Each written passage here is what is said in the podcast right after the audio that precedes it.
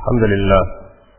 الحمد لله رب العالمين والصلاة والسلام على محمد الأمين. أعوذ بالله من الشيطان الرجيم. بسم الله الرحمن الرحيم. خواتین و حضرات، یہ بات یاد ہوگی کہ ہم قرآن مجید کے میزان اور فرقان ہونے کی بحث کا مطالعہ کر رہے ہیں۔ اس میں چار سوالات ہمارے سامنے تھے۔ پہلا سوال قرآن مجید میں کراطوں کے اختلاف کے بارے میں تھا، اس پر ہم نے خیر حاصل گفتگو کر لی۔ دوسرا سوال یہ تھا کہ قرآن مجید میں جو زبان استعمال ہوئی ہے، اس میں مدعا متعین کرنے کے لیے ہمیں لغت کے فن کی طرف رجوع کرنا پڑتا ہے نحف کے فن کی طرف رجوع کرنا پڑتا ہے، بلاغت کے فن کی طرف رجوع کرنا پڑتا ہے۔ اور ان فنون کے ماہرین نے اہل زبان کے کلام کے متعلق یا معنی کے بارے میں یا قواعد کے بارے میں یا اسالیب کے بارے میں جو معلومات بھی ہمیں بہم پہنچائی ہیں، وہ ابتدائی طور پر ایک دو آدمیوں کی دی ہوئی معلومات ہے ایک باہر لغت نے ایک چیز لکھ دی ہے، یا نحف کے ایک عالم نے ایک چیز لکھ دی ہے، یہ سب کچھ اخبار احاد ہے۔ اور جب یہ اخبار احاد ہے، تو اس سے قطع نظر کے قرآن مجید کے الفاظ متواتر نقل ہوئے ہیں۔ مفہوم اور مدعا تک پہنچنے کا ذریعہ ہمارے پاس قطعی یقینی نہیں۔ اور جب یہ ذریعہ یقینی نہیں ہے، تو پھر اس کے بعد الفاظ کی دلالت اپنے مفہوم پر یقینی نہیں مانی جا سکتی۔ اس کی تفصیل اس سے پہلے بیان ہو چکی اس معاملے میں پہلے ایک اصولی بات سمجھ لیجیے کہ جن جلیل القدر اہل علم کو یہ غلطی لگی ہے، اس کا منشا کیا؟ ہے یعنی کیوں یہ غلطی لگی؟ عام حالات میں اس میں کوئی شک نہیں ہے کہ جو چیزیں ہم تاریخی لحاظ سے دیکھتے ہیں، وہ دو ہی طرح کی ہوتی۔ ہیں ہم اس پہ بحث کر چکے ہیں یعنی یا تو وہ چیزیں ہوتی ہیں جو اجماع اور تواتر سے نقل ہو رہی ہوتی۔ ہیں اور ان کے بارے میں ہم کہتے ہیں کہ ان سے ہم کو یقینی علم حاصل ہو جاتا اور یا وہ چیزیں ہوتی ہیں جو اخبار ہاتھ سے نقل ہوتی ہیں۔ دنیا بھر میں جتنا بھی تاریخی علم ہے، وہ انہیں دو ذرائع سے منتقل ہوتا ہے۔ ہم اس پر بہت ابتدا میں تفصیلی گفتگو کر چکے ہیں کہ اخبار احاط کا کیا مفہوم ہے اور اجماع اور تواتر کا کیا مفہوم ہے۔ میں نے یہ کیا تھا کہ یہ کوئی نظری اصطلاحات نہیں ہے بلکہ دنیا میں تمام تاریخی علوم ایسے ہی ممکن ہوتے ہیں۔ یعنی ان میں یا کچھ چیزیں تواتر اور اجماع سے نقل ہوں گی اور یا وہ اخبار احاط سے نقل ہوں گی یعنی یا تو ایک بڑی کثیر تعداد نسل بعد نسل ان کو منتقل کر رہی ہوگی اور لوگوں کا اس پر پورا اتفاق ہوگا اور یا یہ صورت ہوگی کہ کوئی ایک آدمی، دو آدمی، تین آدمی اس کو نقل کر رہے ہوتے یہ بات اصول میں بالکل صحیح ہے۔ یعنی تاریخی واقعات کے بارے میں یہی طریقہ ہے۔ یہ بات بھی بالکل صحیح ہے کہ قرآن مجید کے بارے میں تو ہم مطمئن ہو گئے اس بات پر کہ وہ ہمیں اجماع اور تواتر سے ملا ہے۔ باقی جتنی چیزیں ہیں، ان میں یہ کہنا بہت مشکل ہے کہ کون سی چیز ہم کو کس ذریعے سے مل رہی ہے۔ لیکن بالعموم جو معلومات ہمارے پاس ہوتی ہیں، وہ اخبار احاد ہم کو ملتی ہیں۔ تاریخ کی جتنی کتابیں ہیں وہ اسی طرح سے لکھی گئی ہیں، اسی طریقے سے ہم ان کو پڑھتے ہیں، ایسے ہی ہم ان کا مطالعہ کرتے ہیں۔ یہ بات اصول میں بالکل صحیح۔ لیکن کیا زبان کا معاملہ بھی یہی؟ یعنی کیا زبان ایک واقعہ ہے جو انسانی تاریخ میں کسی وقت ہوا؟ کیا لفظ کا کسی معنی کے لیے استعمال ایک واقعہ ہے جو انسانی تاریخ میں کسی وقت ہوا؟ کیا کسی اسلوب میں گفتگو کرنا اور اس سے ایک مدعا پر دلالت کرنا، یہ ایک واقعہ ہے جو انسانی تاریخ میں کسی وقت ہوا اور کوئی ایک آدمی یا دو آدمی یا تین آدمی اس کو نقل کر دیتے ہیں۔ یعنی کیا ایسا ہے؟ تو غلطی کا منشا کیا ہے؟ یعنی غلطی کیسے ہوئی؟ غلطی یہاں سے ہوئی ہے کہ زبان کے معاملے کو بھی ایک واقعے پر قیاس کر دیا گیا۔ ذرا حال کہ ایسا نہیں ہے۔ یعنی زبان کا معاملہ ایسا نہیں ہے۔ اس میں یوں نہیں ہوتا کہ جب ایک ماہر لغت ہم کو یہ بتاتا ہے کہ اس لفظ کے معنی یہ ہیں، اس کو آپ اپنی زبان کے لغت سے سمجھ لیجیے یعنی یہ بات کہ اردو زبان میں فرہنگ آسیہ ایک لغت ہے، یا یہ بات کہ اردو زبان میں نور اللغات ایک ڈکشنری ہے۔ یہ ٹھیک ہے، اس کو ایک ہی آدمی نے لکھا ہے، لیکن کیا وہ یہ بیان کر رہا ہے کہ فلاں لفظ فلاں دور میں اس معنی میں بولا جاتا تھا۔ اور آج تک ہو چکا ہے۔ اگر وہ یہ بیان کر رہا ہے تو اس میں شک نہیں کہ وہ ایک واقعے کو بیان کر رہا ہے جس کے لیے اس نے نقل کا طریقہ اختیار کیا ہے۔ لیکن زبان کا معاملہ میں نے آپ سے کیا، زندہ زبان کا معاملہ یہ نہیں ہوتا۔ یعنی اس میں اگر کوئی چیز متروک ہو گئی ہے تو وہ تو بے شک ٹھیک ہے کہ ایک تاریخی اطلاع ہے۔ لیکن زبان اصل میں بالکل متواتر طریقے سے منتقل ہو رہی ہوتی ہے۔ زبان بولی جا رہی ہوتی ہے، زبان لکھی جا رہی ہوتی ہے۔ زبان کے مفاہیم نسل بعد نسل منتقل ہو رہے ہوتے ہیں۔ زبان ساری کی ساری در حقیقت قول متواتر ہے۔ یعنی کسی بھی زبان پر اگر آپ غور کریں تو ہر زندہ زبان ایک قول متواتر ہوتی ہے۔ لغت میں اس کے معنی سب کرنے والا اصل میں اس تواتر کو سب کر دیتا ہے۔ یہ بالکل ایسے ہی ہے کہ جس طریقے سے کوئی آدمی اپنی کتاب میں قرآن کی آیت نقل کر دے۔ تو قرآن مجید کی آیت جب وہ اپنی کتاب میں نقل کرتا ہے تو اس میں شک نہیں کہ وہ ایک ہی آدمی ہوتا ہے یا دو آدمی ہوتے ہیں جو نقل کرتے ہیں، لیکن وہ ایک ایسی چیز کو اپنی کتاب میں سب کر رہے ہوتے ہیں جو تواتر کے ساتھ، اجماع کے ساتھ نقل ہو رہی ہوتی ہے۔ تو زبان کو واقعات پر قیاس کرنے سے یہ غلطی پیدا ہوئی۔ حالے کے زبان کا معاملہ اس سے بالکل مختلف قرآن مجید کی زبان ہو یا کوئی اور زندہ زبان ہو، اس زبان کا جتنا علم ہے، اس میں اصل میں بے شمار لوگ یعنی اتنی بڑی تعداد میں لوگ کہ جن کے کسی مدعا پر جمع ہونے میں غلطی کا امکان نہیں ہوتا، بول رہے ہوتے وہ اس مفہوم میں، اس لفظ کو استعمال کر رہے ہوتے ہیں۔ اس استعمال کو ایک آدمی لغت میں سب کر دیتا ہے۔ اسی استعمال سے ایک نحوی اعراب کا یا جملے کی تعریف کا کوئی قاعدہ استخراج کر لیتا ہے۔ وہ جیسے بول رہے ہوتے ہیں، اسی کو سامنے رکھ کر وہ کسی ادبی اسلوب کے بارے میں ہم کو مطلع کرتا ہے۔ یعنی اس کی حیثیت در حقیقت تاریخ میں ہونے والے کسی واقعے کو نقل کرنے کی نہیں ہوتی، بلکہ ایک چیز جو تواتر اور اجماع کے ساتھ سوسائٹی میں جاری ہے نسل بعد نسل منتقل ہو رہی ہے، اس کے بارے میں ایک طالب علم کو متلبے کرنے کی ہوتی ہے۔ گویا وہ زبان کے مفاہیم کا ایک مرس کی حیثیت سے ناقل نہیں ہوتا، بلکہ ایک متواتر اور ایک اجماعی حقیقت کو اپنی کتاب میں سب کرتا ہے تاکہ ہر شخص اس سے استفادہ کر سکے۔ یعنی ایک طالب علم کی حیثیت سے اس سے استفادہ کر سکے۔ زبان اتنی زندہ حقیقت ہوتی ہے کہ اگر کسی آدمی کے پاس کوئی لغت نہ ہو اور اس نے کوئی نحب کی کتاب نہ پڑھی ہو اور اس نے کوئی بلاغت کی کتاب نہ پڑھی ہو اور وہ اس زندہ زبان کو سیکھنا چاہے تو وہ اس زبان کے کسی متواتر تعامل کے اندر شریک ہو جاتا ہے اور اس کو سیکھ لیتا ہے یعنی کسی بچے کو جب آپ زبان سکھاتے ہیں تو آپ یہ دیکھیے کہ ایسا تو نہیں ہوتا کہ وہ لغت کو دیکھ کر زبان سیکھتا۔ ہے ایسا تو نہیں ہوتا کہ وہ نحب کی کتاب پڑھ کے زبان سیکھتا ہے۔ یعنی ایک متواتر عمل ہے جو ہر گھر میں جاری ہے۔ ہر شخص کیا جاری ہے۔ اس کو وہ بیان کرتا ہے۔ اچھا اس میں ایک البتہ سوال پیدا ہو سکتا ہے۔ اور وہ یہ کہ بعض اوقات ایسا ہوتا ہے کہ ایک ماہر لغت میں کہتا ہے کہ اس لفظ کو غالب نے ایسے استعمال کیا۔ ہے یہ کہتا ہے۔ اگر تو وہ یہ کہنے کے بعد کہتا ہے کہ غالب ایک شخص تھا، اٹھارہ سو ستاون میں اس نے اس لفظ کو اس معنی میں استعمال کیا۔ میں اس کی آپ کو اطلاع دے رہا ہوں تو یہ تاریخی واقعہ ہے۔ لیکن اگر وہ کہتا ہے کہ غالب نے اس لفظ کو اس معنی میں استعمال کیا، یہ غالب کا شعر ہے۔ تو اگر وہ شعر ہمارے پاس پورے اطمینان کے ساتھ نقل ہوا ہے، تو پھر در حقیقت وہ یہاں بھی کسی واقعے کی اطلاع نہیں دے رہا۔ بلکہ یہ سمجھیے کہ جو واقعہ ہوا تھا غالب کے شعر کہنے کا، اس نے اس واقعے کو تاریخ سے اٹھایا اور اٹھا کر آپ کے سامنے رکھ دیا۔ یعنی ایسا نہیں کہ وہ واقعے کو محض رپورٹ کر رہا ہے، بلکہ وہ شعر ہے در حقیقت۔ جس کو اس نے ہم تک منتقل کرنے کا کام اس طرح نہیں کیا کہ وہ صرف اس کا سننے والا ہے۔ غالب کا دیوان موجود ہے، ہم دیکھ سکتے ہیں۔ وہ نقل ہو رہا ہوتا ہے تو سے اس کو دیکھ رہے، دیکھ سکتے ہیں۔ تو اس کی صداقت کے بارے میں اگر کوئی بحث ہو تو وہ ہو جاتی۔ ہے اور یہ چند الفاظ ہوتے ہیں زبان کے اندر جن کے بارے میں اس طرح کی بحث ہوتی ہے، چند اسالیب ہوتے ہیں جن کے بارے میں اس طرح کی بحث ہو جاتی ہے۔ ورنہ حقیقت میں زبان کوئی واقعہ نہیں ہوتا جو ماضی میں پیش آیا۔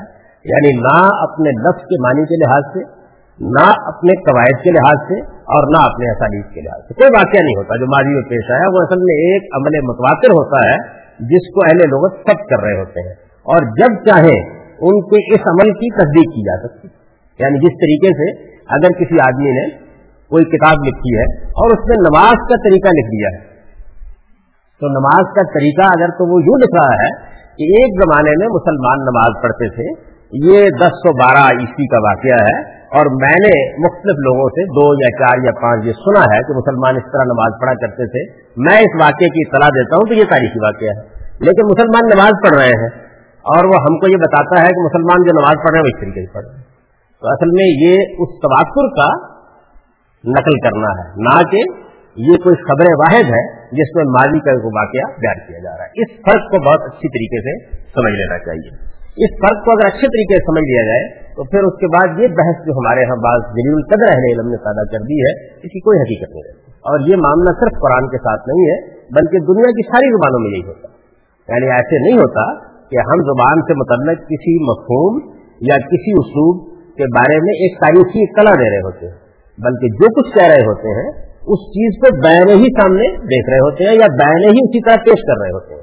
جیسے میں نے آپ چرچ کیا کہ اگر کوئی آدمی ہم کو یہ کہے کہ ایک زمانے میں میر بھی کوئی ہوا کرتے تھے اور انہوں نے یہ شعر کہا تھا، اور شعر تو مجھے معلوم نہیں ہے، لیکن دو آدمی بیان کرتے ہیں کہ اس میں یہ لفظ اس طریقے سے استعمال کیا گیا تھا کہ اس معنی پر دلالت کرتا تھا، یہ تاریخی واقعہ۔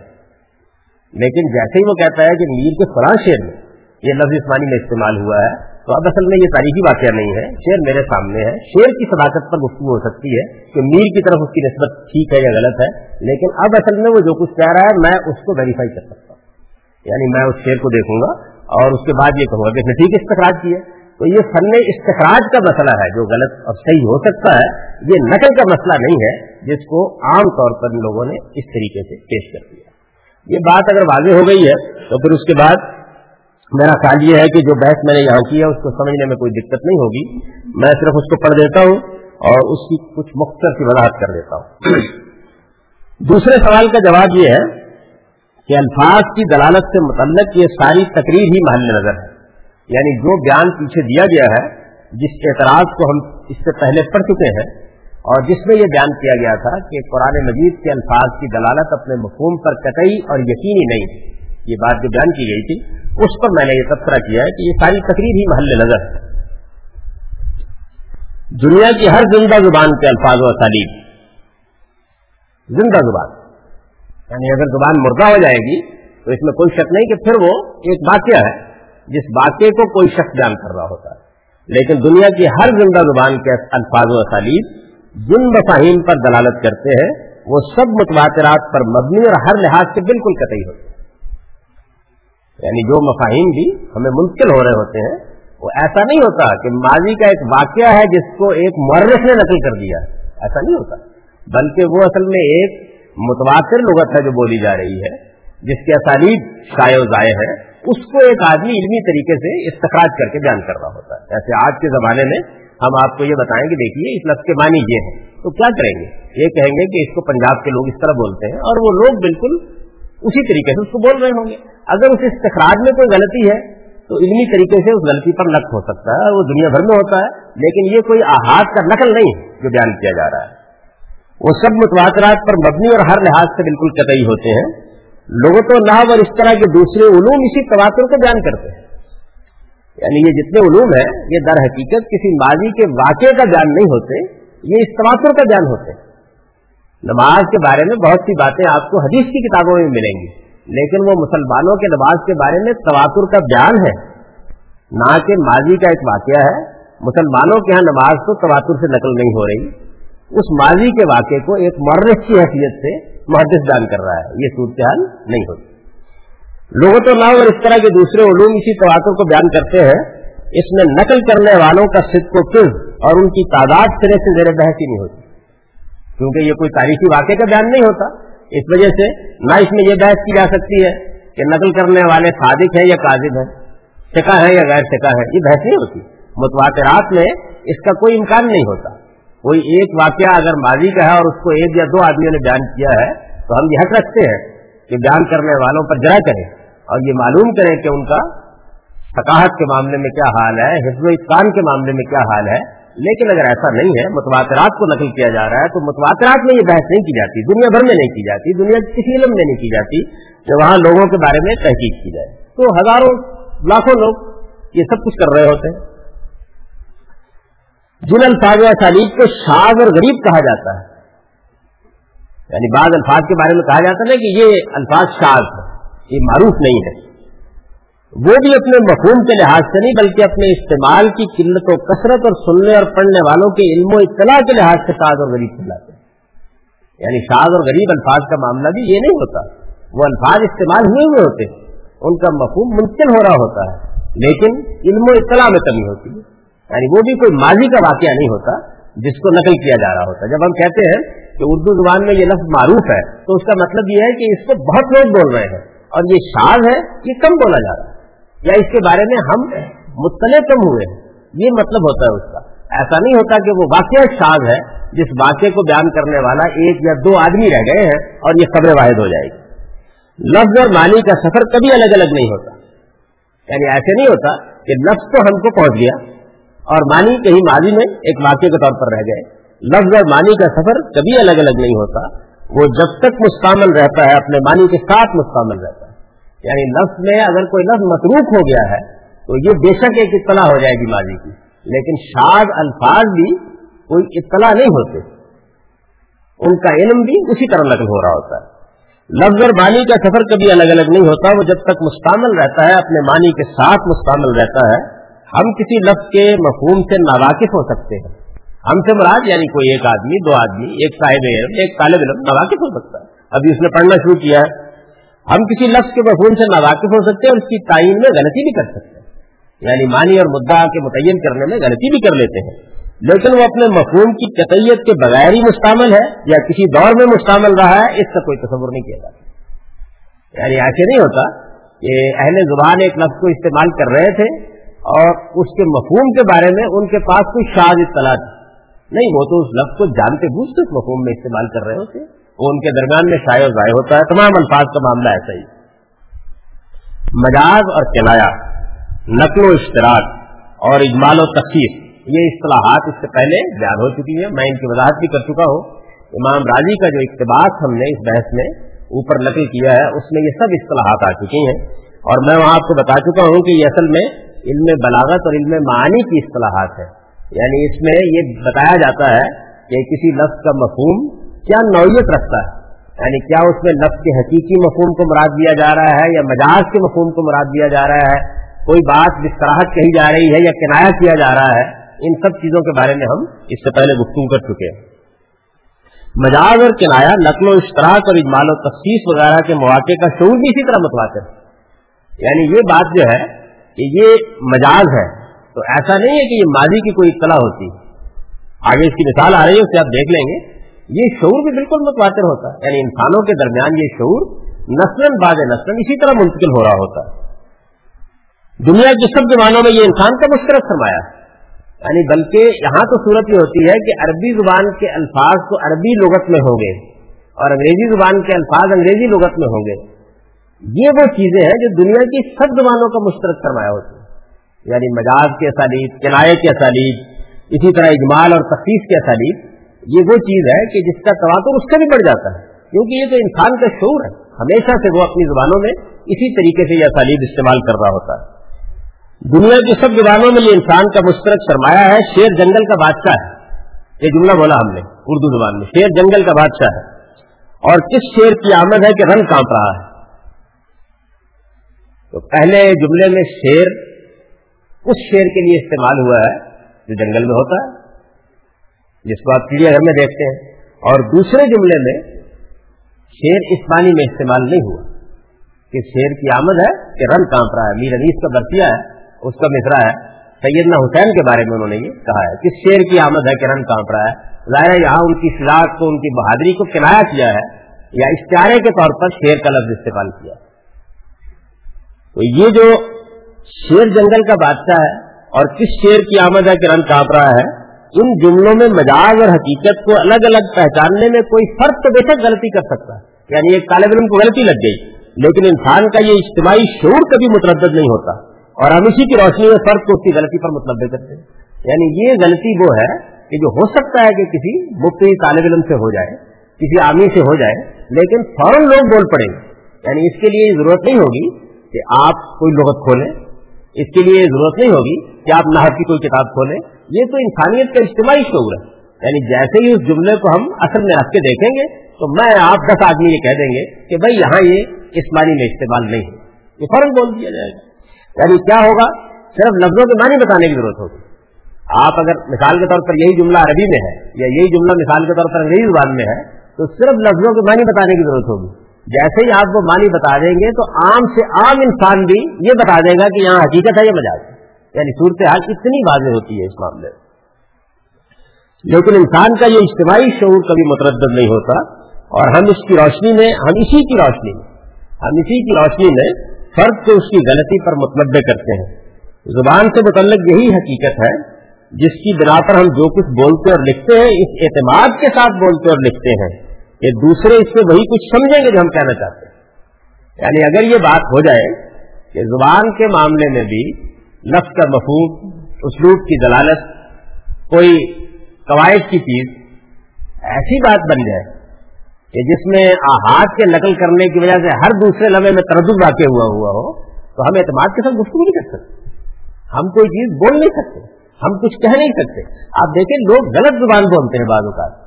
ٹوٹی پھوٹی زبان بولتے ہیں بعض اوقات۔ اس کی دلالت بھی اپنے مفہوم پر واضح ہوتی ہے۔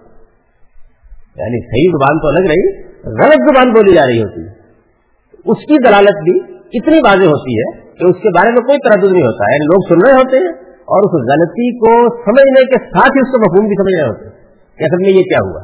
اس کا اگر آپ اندر اتر کر جائزہ لیں گے تو آپ بالکل حیران رہ جائیں گے کہ یہ ایسا تواتر ہے جو کسی واقعے کو بھی حاصل نہیں ہوتا۔ زبان سے متعلق یہی حقیقت ہے جس کی بنا پر ہم جو کچھ بولتے اور لکھتے ہیں، اس اعتبار کے ساتھ بولتے اور لکھتے ہیں کہ دوسرے اس سے وہی کچھ سمجھیں گے جو ہم کہنا چاہتے ہیں۔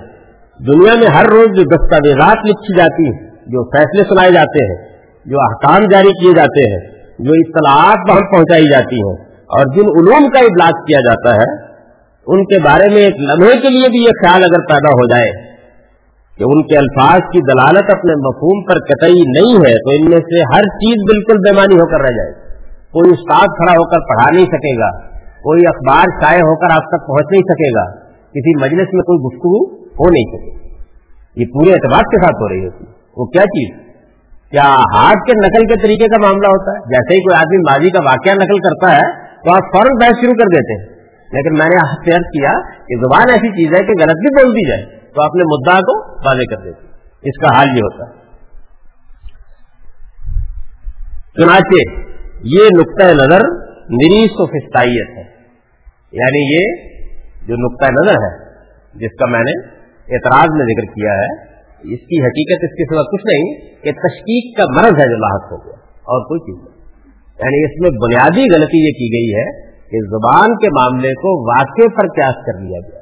بنیادی بات یہ سمجھ لیجیے جبکہ واقع کا معاملہ بالکل الگ ہوتا ہے اور زبان کا معاملہ الگ ہوتا ہے۔ تو یہ نقطۂ نظر میری سفستائیت ہے، جس کے لیے علم کی دنیا میں ہر کوئی گنجائش نہیں پیدا کی جا سکتی۔ شاہ اسماعیل شہید اپنی کتاب اوقات میں اس پر تبصرہ کرتے ہوئے لکھتے ہیں۔ ابکات ان کا بیگم اوپر بڑی غیر معمولی کتاب ہے۔ اور وہ خود بھی قدیم علوم و فنون کے بڑے ماہرین میں تھے شاہ اسماعیل شہید۔ تو انہوں نے اس پر تبصرہ کیا۔ اس کی وجہ یہ ہے کہ اس کتاب میں بعض ایسی چیزیں آگے زیر بحث آئی ہیں جن میں ان کو اس مسئلے سے دو چار ہونا پڑا۔ ہے تو وہ اس نقطۂ سے واقف ہے اس پر پوری طرح مطلع ہے انہوں نے اس پر یہ تبصرہ کیا اور یہ تبصرہ بالکل وہی ہے جس کا خلاصہ میں نے بیان کر دیا کہ لا یقفا علام اللہ ادنا ممارسا بے اسالیب الکلام انا حاضل قول ناشن الجہل متراکم اس وزول الفاظ لے معانی ہے من المتواترات۔ فلا مدخل لے عصمت الناکلین تھی اسالیب کلام میں ادنا ممارست بھی کسی شخص کو اگر حاصل ہے، یہ بالکل درست لکھا ہوا یعنی اگر زبان اور کلام کے اسالیب میں ادنا ممارست بھی کسی شخص کو حاصل ہے، تو اس سے یہ بات چھپی ہوئی نہیں ہو سکتی۔ کہ یہ نقطۂ نظر طے برطے جہالت پر مبنی یعنی یہ جو نقطۂ نظر پیچھے بیان ہوا ہے، وہ کہتے ہیں کہ ناشنل جہلم متراکم۔ یہ طے برطے جہالت پر مبنی ہے۔ اس لیے کہ لفظ کا معنی کے لیے بننا من جملہ متواترات۔ یعنی لفظ جو ہے، یہ کسی کمرے میں نہیں بنتا کہ جہاں اس کے بننے کا عمل پیدائش تک ہو جائے اور اس کے بعد وہی اس کی وفات ہو جائے اور پھر کوئی شخص باہر آ کر بتائے کہ یہ لفظ پیدا ہوا تھا، اس باری کے ساتھ پیدا ہوا تھا، فلاں جگہ اس کی قبر ہے۔ یوں نہیں ہوتا۔ یعنی یہ کبھی ہوتا نہیں اس طریقے سے۔ تو اس لیے وہ کہتے ہیں کہ اس لیے کہ لفظ کا مانی کے لیے بننا من جملہ متواترات ہے۔ ایسے نہیں لفظ بنتا۔ لفظ تو اصل میں صدیوں کا سفر طے کر کے بنتا۔ ہے یعنی وہ وجود پذیر ہوتا ہے، اس کے معنی لوگ ایک خاص طریقے سے بولنا شروع کر دیتے ہیں۔ وہ شائع و ضائع ہو جاتا ہے، وہ زبان کا حصہ بن جاتا ہے، لوگ اسے استعمال کرتے ہیں۔ اس کے بعد کہیں جا کے اس لفظ سے لوگ اتنا برتتے ہیں۔ یعنی یہ کوئی شاد واقعہ نہیں ہے جو کسی کمرے میں ہوا اور کسی شخص نے اس کو نقل کر دیا۔ اس میں نقل کرنے والوں کے غلطی سے منزہ ہونے کی بحث کا کوئی سوال نہیں۔ یعنی یہ کیونکہ ہے ہی من جملہ متواترات، اس لیے یہ بحث اس میں نہیں ہو سکتی۔ یہ بحث تو کسی ایسے واقعے کے بارے میں ہوگی، جیسے کہ میں نے ارض کیا کہ ہوا اور پھر اس کے بعد ماضی کے مقبرے میں دفن ہو گیا۔ اب کوئی بیان کرنے والا اس کو بیان کر رہا ہے۔ وہ اب ایک تاریخی واقعہ ہے۔ اس کے بارے میں یہ بحث کی جائے کہ مورخ کون ہے سکا ہے یا غیر سکا ہے، راوی کون ہے اتصال ہے یا نہیں صنعت کہیں منقطع تو نہیں ہو گئی۔ یہ صورتحال کبھی لغت میں نحب میں، بلاغت میں موضوع بہتری۔ یہ سمجھ یعنی لغت کچھ نہیں ہے، مگر یہ کہ قول متواتر کو ایک کتاب میں سب کر دیا گیا ہے۔ قواعد کی کتاب نحب کی کتاب کچھ نہیں ہے، مگر یہ کہ قول متواتر کی تعلیفات کا تجزیہ کر کے ایک صاحب علم نے اس کو بیان کر دیا ہے۔ اسالیب اور بلاغت کی کتابیں کچھ نہیں ہے مگر یہ کہ جو ہمارا اجتماعی شعور ہے، اس پر ہم کو مطلب دے کرتے یعنی اگر آپ اس دعویے سے دیکھیں گے، تو یہ معلوم ہو جائے گا کہ اس نقطۂ نظر کے حق میں کوئی ایک لفظ بھی نہیں کہا جا سکتا۔ یہ ایک یوں سمجھ لیجیے کہ ٹھیک تبصرہ کیا ہے انہوں نے کہ ناشرن جہل متراکب۔ طے برقع جہالت سے پیدا ہوا ہوا ہے اور اس کی کوئی بنیاد نہیں۔ یہ شاہ اسماعیل شہید کا تبصرہ بالکل درست ہے اس کے اوپر۔ اس میں ادنا درجے کا بھی کوئی مبالغہ نہیں۔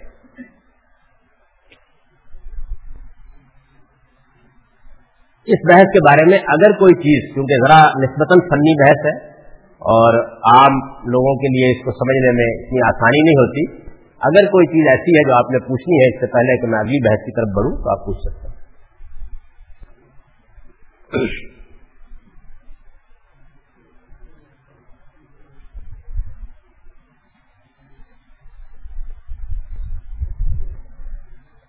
ہمیں اس کا جی۔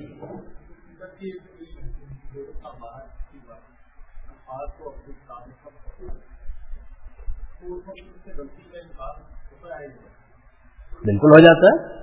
غلطی کا امکان ہوتا ہے اس سے کہ وہ ایک لفظ کو یعنی لفظ کو سب کرنے میں تو نہیں ہوتا، اس کے معنی متعین کرنے میں ہو جاتا ہے۔ تو جیسے ہی وہ معنی متعین کرتا ہے تو یہ بتاتا ہے کیسے متعین کیا اس نے۔ معنی متعین کرے گا نا۔ یہ بتائے گا کیسے متعین کیا اس نے۔ یعنی کیا ایک روزمرہ کا مفہوم ہے جس کو بیان کر رہا ہے تو بحث نہیں پیدا ہوتی۔ مثلا اگر جانا کا لفظ آپ لغت میں دیکھتے ہیں تو کبھی یہ بحث پیدا ہوتی ہے کہ اس کو بیان کرنے میں غلطی کر گیا۔ لیکن اگر مثلا اس نے کسی ضرب المسد سے کسی شعر سے یہ معنی عکس کیے ہیں، تو پھر وہ بتائے گا کہ میں نے یہ اس طرح کیے ہیں۔ اب بھی وہ ناقل نہ ہوا۔ یعنی ایک استخراج کرنے والا آدمی ہوا۔ ایک عالم ہوا جو قرآن کا مفہوم بیان کر رہا ہے، مثال کے طور پر، یا شعر کے معنی بیان کر رہا ہے۔ شعر بھی موجود ہے، معنی بھی موجود ہے۔ ہم اس کو بیٹھ کر کے بتا دیں گے کہ تمہارے استخراج کرنا معنی غلط ہے۔ آپ یہ دیکھیں نا کتیل نے بڑھانے کاتے کے نام سے فارسی زبان کا لغت لکھا۔ اس میں اس نے بہت سے الفاظ کے معنی سب کیے۔ تو اس زمانے میں مرزا غالب نے اس پر تبصرہ کیا اور بہت سے الفاظ کے معنی کی غلطی واضح کر یعنی یہ ایک علمی کام ہوتا ہے، نہ کہ یہ احاط کا نقل ہے۔ یا تو وہ متواتر مفہوم کو سب کر رہا ہے اور یا کسی ایسے شعر یا کسی ضرب المسل سے استخراج کر رہا ہے معنی کا۔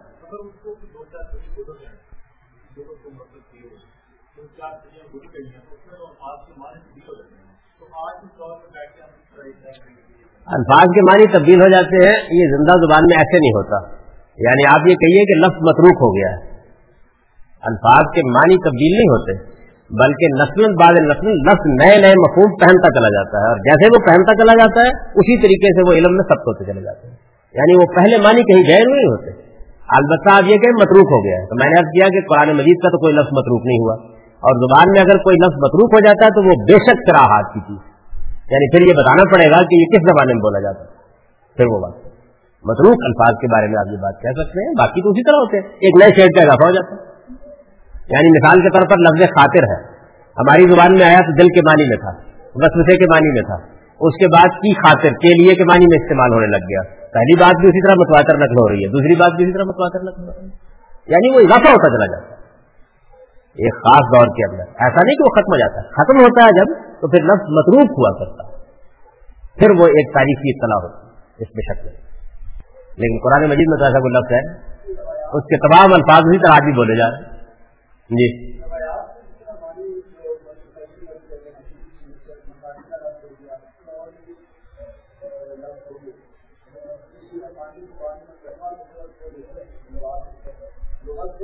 جی۔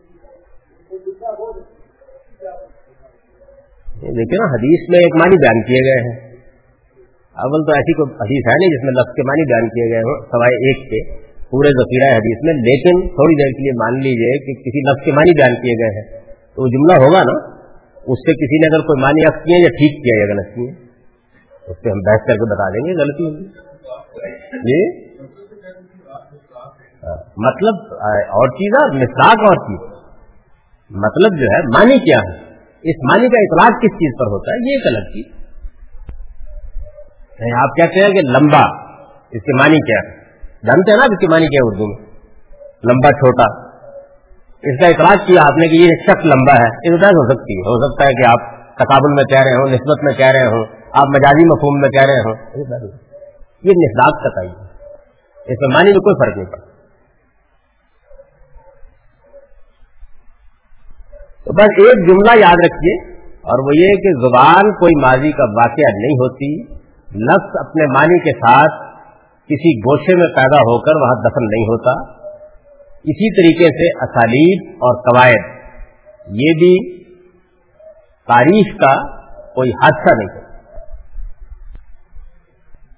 اس میں جو غلطی ہوئی ہے وہ یہ ہوئی۔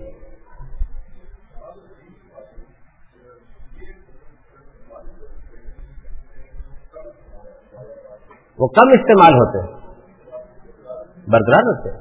یعنی وہ اتنا زیادہ ہوتا ہے ان الفاظ کا نقل ہونا بھی کہ وہ اصل میں نسبتاً بولے جا رہے ہوتے ہیں۔ کہ یہ لفظ بہت زیادہ بولا جاتا ہے اور یہ کم بولا جاتا ہے۔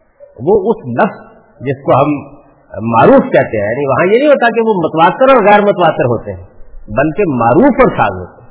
معروف کی نسبت سے ساز کہا جاتا ہے۔ لفظ جیسے ہی اپنا استعمال ختم کر دیتا ہے پھر وہ متروک ہوتا ہے۔ متروک ماضی کا واقعہ ہے۔ یعنی لفظ اس معنی میں متروک ہو گیا۔ اب بولے نہیں جاتے۔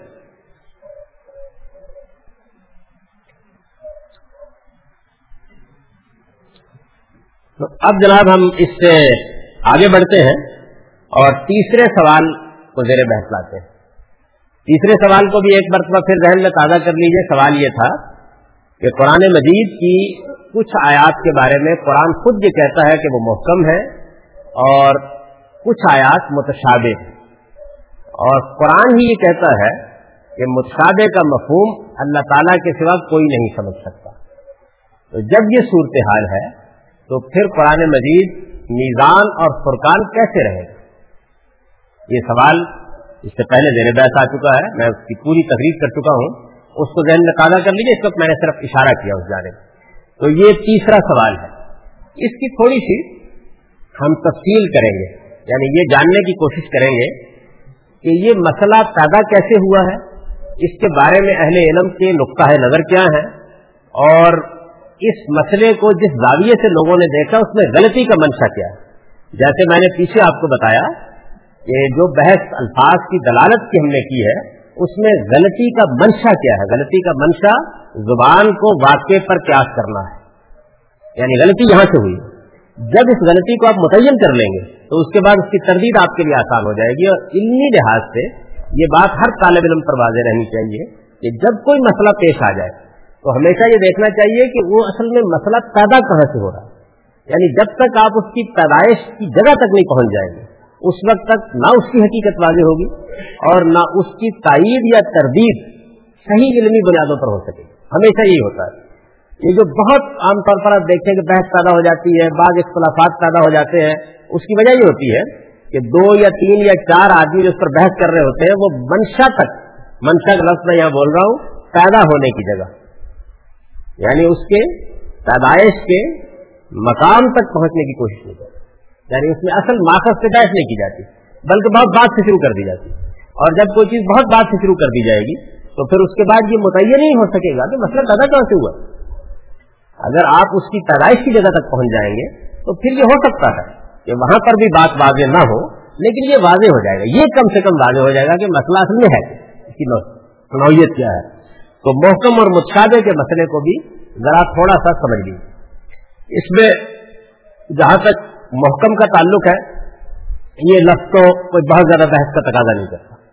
یعنی اس کا مطلب یہ ہے کہ وہ چیز کہ جس کو بالکل مضبوط کر دیا گیا ہے اس اعتبار سے بھی کہ اس کا مفہوم کیا ہے، اس اعتبار سے بھی کہ اس کا مزاج کیا ہے۔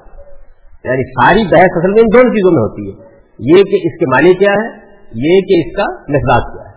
تو ان دونوں اعتبارات سے جس چیز کو احکام کے ساتھ، ایک کلے کی طرح مضبوط کر دیا گیا ہو، تو گویا یوں سمجھ لیجیے کہ اب اس کے بارے میں بحث و لڑا کی گنجائش ختم ہو جاتی ہے۔ مفہوم بھی متعین ہو گیا، یا یوں کہیے کہ مفہوم ظاہر باہر ہر آدمی اس سے واقف اور مزاج بھی ظاہر و باہر یعنی اس میں کوئی بحث نہیں ہو سکتی۔ یہ دونوں باتیں جب پوری ہو جاتی ہیں، اسی وجہ سے احکام کے بارے میں علماء لغت کی بات ٹھیک کہتے ہیں کہ اصل میں منی کے معنی میں یعنی جیسے کہ ایک کلا ہے تو اس کلے کو آپ کیا کرتے ہیں؟ اس کی فصیل بنا دیتے ہیں۔ تو اب وہ باہر سے کسی چیز کو داخل نہیں ہونے دیتا۔ یعنی حسن منی تو یہی اصل میں احکام ہے۔ کسی چیز کو محکم کر دینا۔ ایسا کر دینا کہ اب وہ اپنے مفہوم کے اعتبار سے بھی کسی تردد کو داخل نہیں ہونے دیتی اور اپنے مساج کے لحاظ سے بھی کسی طرح کو داخل نہیں ہونے تو وہ محکم ہو جائے گی۔ اس پر مجھے زیادہ بحث کی ضرورت نہیں، اس لیے کہ اس میں کوئی اختلاف بھی نہیں ہے۔ متشادے کیا ہے؟ اس میں دیکھیے، میں زبان کی ایک تھوڑی نازک بحث آپ کے سامنے کروں گا۔ اگر آپ نے اس کو سمجھ لیا، تو اس بحث کا بھی منشا واضح ہو جائے۔ عربی زبان میں یہ جو لفظ ہے، تشابہ، اس سے بنا ہوا ہے نا متشابہ تشابہ۔ اس کو آپ قرآن مجید میں دیکھیے، استعمال ہوا ہے۔ اصل لغت کے لحاظ سے لفظ کے معنی ہے ایک دوسرے سے ملتا جلتا ہونا۔ اصل لغت کے لحاظ سے لفظ کا مطلب یہ۔ قرآن مجید میں یہ اس مفہوم میں کئی جگہوں پر استعمال ہوا۔ مثلا پورے قرآن کے بارے میں اللہ تعالیٰ نے فرمایا کتاب متشاد مسانی۔ پورے قرآن کے بارے میں کہا۔ یعنی یہ کتاب متشاد ہے۔ وہاں یہ اصل لغت کے لحاظ سے لفظ جس معنی میں بولا جاتا ہے اس معنی میں استعمال ہو گیا۔ یعنی مطلب یہ کتاب ملتی جلتی اور ہم رنگ ہے۔ جہاں سے پڑھیے، ایسا معلوم ہوتا ہے کہ ایک ہی چیز ہے، وہاں بیان ہوئی، ایک ہی چیز ہے، وہاں بیان ہوئی۔ انداز، اسالیب، مضمون، طرز ادا، یہ بدل جاتے تو تشابوں کے لفظ کے اصل معنی یہ ہے۔ یعنی چیز کا ملتا جلتا ہونا۔ ایک دوسرے کے ساتھ ہم آہنگ ہونا۔ یہ اس کا مفہوم ہے۔ اور جگہوں پر قرآن مجید میں مثلا جنت میں اللہ تعالیٰ کی طرف سے جو ثمرات ملیں گے، اس کے بارے میں استعمال ہے متشاد ہم وغیرہ متشاد یعنی وہ ملتے جلتے بھی ہوں گے اور ملتے جلتے نہیں بھی ہوں گے۔ اچھا اسی طریقے سے سورہ بکرا میں استعمال ہوا ہے کہ جب انہیں ایک کے بعد دوسری نعمت اللہ تعالیٰ دیں گے تو وہ کہیں گے کہ یہ تو وہی ہے جو ابھی ہمیں ملی تھی۔ وہ اتو بھی ہی متشاد اور یہ وہ اس لیے کہیں گے کہ اگرچہ وہ اپنی حقیقت کے اعتبار سے تو بہت کچھ بدلی ہوئی ہوگی، لیکن بظاہر ہم رنگ ہوگی، ملتی جلتی ہوگی۔ تو اتوب ہی متشادہ میں بھی بالکل اسی معنی میں استعمال ہوا ہے۔ یعنی لفظ اپنے اصل مفہوم کے اعتبار سے ملتے جلتے ہونے کے معنی میں۔ اچھا اب دیکھیے کیا ہوتا ہے زبان میں۔ یعنی لفظ اپنے اصل مفہوم میں استعمال ہوتا ہے۔ جیسے ہی لفظ اپنے اصل مفہوم میں استعمال ہوتا ہے تو کوئی نتیجہ پیدا کر دیتا۔ اور بعض اوقات وہ نتیجہ اصل مفہوم سے کئی قدم آگے کا نتیجہ ہوتا ہے۔ مثلاً، مجھے یہ معلوم کرنا تھا کہ میں آج کون سا لباس پہنوں۔ میں نے الماری کھولی۔ دس پندرہ لباس میں نے نکالے اور نکال کے رکھ دیے۔ اب میرا خیال تھا کہ فلاں میں لباس پہنوں گا۔ تھوڑی سی تاریخی ہے۔ لباس بھی ملتے جلتے ہیں، ملتے جلتے ہیں نا، لیکن نتیجہ کیا نکلا ہے؟ نتیجہ یہ نکلا لباس کیا ہے؟ ملتے جلتے ہیں۔ یہ تو بڑائی کی چیز ہے نا، ملتے جلتے لباس ہوتے ہیں۔ لیکن نتیجہ کیا نکلا ہے؟ نتیجہ منفی نکل آیا ہے۔ وہ یہ ہے کہ اس پیشابوں کا نتیجہ التباس میں نکلا ہے۔ اب میں متعین نہیں کر پا رہا کہ کون سا لباس وہ لباس ہے جو مجھے پہلے یعنی تشابو اپنی حقیقت کے اعتبار سے ایک مثبت چیز ہے۔ بعض اوقات اپنے نتیجے کے لحاظ سے ایک منفی چیز بن جاتی ہے۔ یعنی مجھے جہاں تمیز کرنی تھی، دو، تین، چار، پانچ، دس چیزیں تھیں، ان کے درمیان میں مجھے انچارج کرنا تھا نا، وہ چیزیں ملتی جلتی ہیں۔ یعنی آپ یوں سمجھیے، ہمارے گورنمنٹ کالج میں جس زمانے میں پڑھتا تھا، تو ہمارے یہاں دو بھائی تھے، اجمل نیازی اور اصغر نیازی۔ دونوں کی صحت ایک جیسی، صورت ایک جیسی، داڑھی ایک جیسی، پگڑی ایک جیسی، لباس بھی ایک ہی جیسا پہنتے تھے۔ دونوں جڑوا تو ان میں سے ایک نے ایک مضمون لکھا مشابت اب ہوتا کیا تھا کہ ایک کے دوست دوسرے سے ملے اور انہوں نے کہا کہ بھائی کمال ہے میں کل انتظار کرتا رہا، تم آئی نہیں۔ اور معلوم ہوا کہ وہ اصل میں وہ نہیں۔ استاد صاحب نے کہا کہ میں نے تمہاری کل غیر حاضری لگا دی اٹھ کے کہا جی حضور وہ دوسرے کی لگائی ہوگی، میں وہ نہیں۔ تو انہوں نے ایک بڑا دلچسپ مضمون لکھا مشابت یعنی تصاب اپنی حقیقت کے اعتبار سے ملتا جلتا ہونا۔ ایسا ایک یعنی سادہ مفہوم ہے، کوئی خرابی نہیں۔ تصابوں کا نتیجہ بعض اوقات التباس کی صورت میں نکلتا ہے۔ اور جب تصابوں کا نتیجہ التباس کی صورت میں نکلتا ہے، تو متشاد مشتبہ ہو جاتے ہیں